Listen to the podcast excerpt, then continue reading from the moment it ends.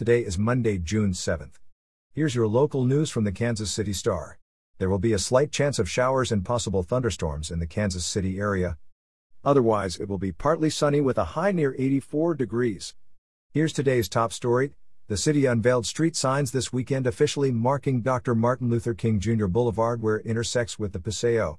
The boulevard, formerly Blue Parkway, Swope Parkway, and Volker Boulevard, runs 5 miles along Brush Creek from Brookside Boulevard on the west to Interstate 435 on the east. The Board of Parks and Recreation Commissioners voted unanimously in April to memorialize the roadway in honor of the civil rights leader, ending Kansas City's status as one of the few large cities without a street named after King.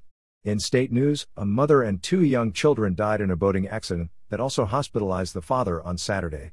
The accident happened in east central Kansas on the Neosho River. The father, who was said to be in stable condition, is from Shawnee. The woman and the couple's three year old and five year old children were found unresponsive and later pronounced dead at the hospital. In court news, two Raymore women are suing United Airlines for emotional distress they say they endured after a jet engine blew up during their Hawaii bound flight in February. The incident caused a panic among passengers as the pilots were forced to make an emergency landing. The Boeing 777's engine malfunctioned on February 20th, bursting into flames and bobbling around on the wing as debris fell over the Denver metro area. In separate civil suits filed last week against the airliner, the two women allege the company was negligent in allowing the plane to take off to begin with and say the event has traumatized them.